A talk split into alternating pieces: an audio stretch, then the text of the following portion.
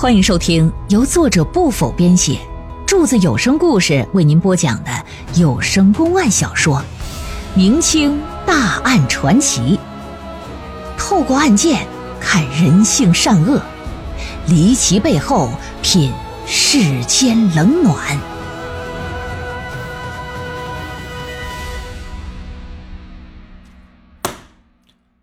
马功成听了心里是冷冷一笑，这唐南天不过就说了一句县衙大堂见，这吓得他马上就同意了，心想啊，这妇道人家就是妇道人家，哎，终究是成不了大事儿的。打这邓家出来，想到樊氏这只羊腿即将要掉进唐南天的那个狗嘴里边，马功成呢心里就觉得有点可惜，但转念一想，你说这事儿跟我又有什么关系？我从中捞的好处是真的。到了汤家，把樊氏已经同意的事儿这么一说，那唐南天也挺高兴。哎呀，安排一桌酒菜还款待的马功成，然后啊打发了个人，哎，上了一趟安仁镇，通知自己那个准大舅哥樊大强啊，说明日啊到县城里来一趟。转过天来，马功成、樊大强、唐南天这就都到了邓家。丫鬟小翠将三人引到一间屋子，说你仨呀先跟这儿喝点茶，稍安勿躁。夫人说了，梳洗打扮呢，等祭奠完邓家列祖列宗就来和你们相见。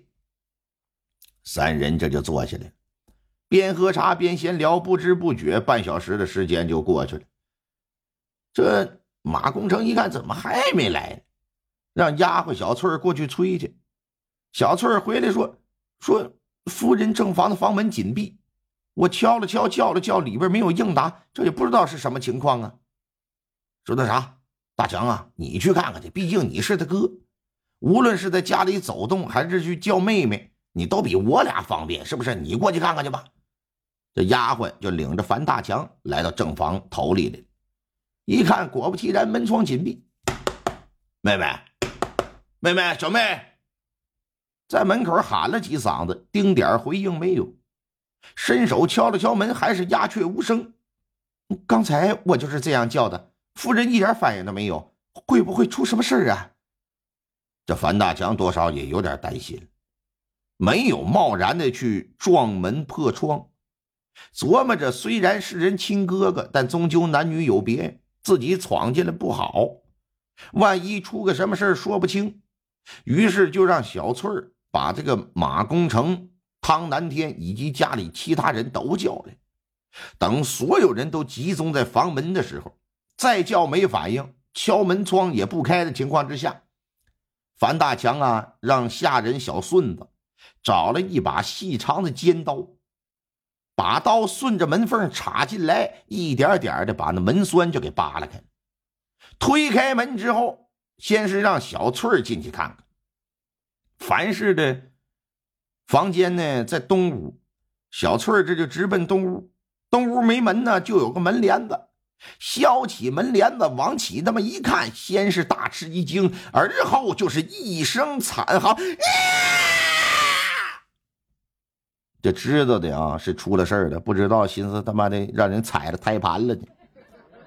这外头的人不知道怎么个情况啊，赶紧的吧，一窝蜂似的就往屋子里扎，冲进房来，来到东屋，这么一瞧，全都是目瞪口呆，傻了眼。就见房梁上啊有一根白绸子，绸子上吊着一人呢，非是旁人，正是那樊氏。樊大强回过神来，第一个就冲上去了，伸手给妹妹就给抱下来了，放在了床上。妹妹，妹妹，妹妹，妹妹，你大胆的房间，情急之下差点没唱出歌来，一边喊一边拿手推。再看樊氏一点反应都没有了，伸手一探鼻息，那都凉了。哎呀，我的妈呀，悲从中来呀，哇的一声就哭了。这时站在门口的人就都进来了，一看正主死了，一个个全都是脸色阴沉，拧着眉毛，心想本来今天是过来谈喜事，这怎么谈着谈着还变成白事了呢？这哪儿跟哪儿啊？且说这樊大强哭过一通之后，起身看向马功成和汤南天，是一脸的气愤。他觉得自己妹妹活得好好的，这眼巴前突然上吊，说明我妹妹对于啊成亲这事儿是不同意，一定是你俩给逼死的。哎，非要让这二人给个说法。这二人也是一脸的冤枉。马功成表示，我自己我不是在做好事吗？我只起到一撮合的作用，成不成跟我也没关，成也不跟我碎，你跟我要什么说法？唐南天呢也觉得自己冤，言说自己我真心喜欢的，我这才托人过来说亲。如果说存在逼亲，那他何必我也是不是我又找说和人呢，对不对？他何必让你来呢？仨人围在一起吵了一通，一看也没什么结果。樊大强又觉得自己妹妹不能就这么无缘无故的死，必须得有人负责。于是说，你二人给我等着，咱们呢县衙见。哎，这就出去找了一个会写状子的人，一纸诉状，将这二人告到了县衙。汤南天平时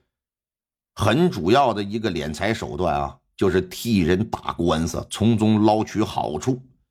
呃，相当于古代的一个律师，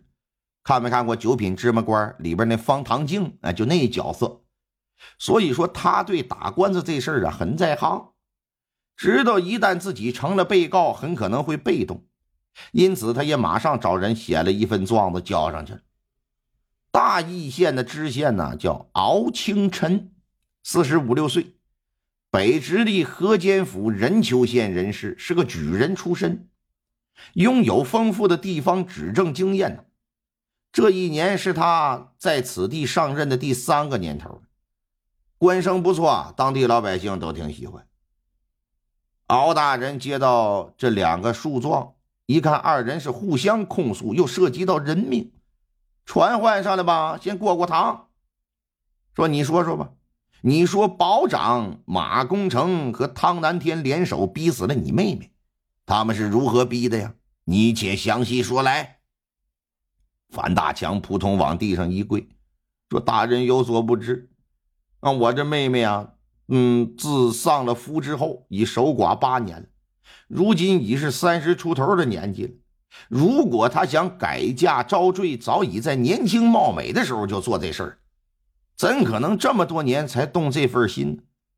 这保长打发人到安仁镇请我过来，说小人妹妹叫我来的，要商谈改嫁一事，所嫁之人呢，就是呢汤南天。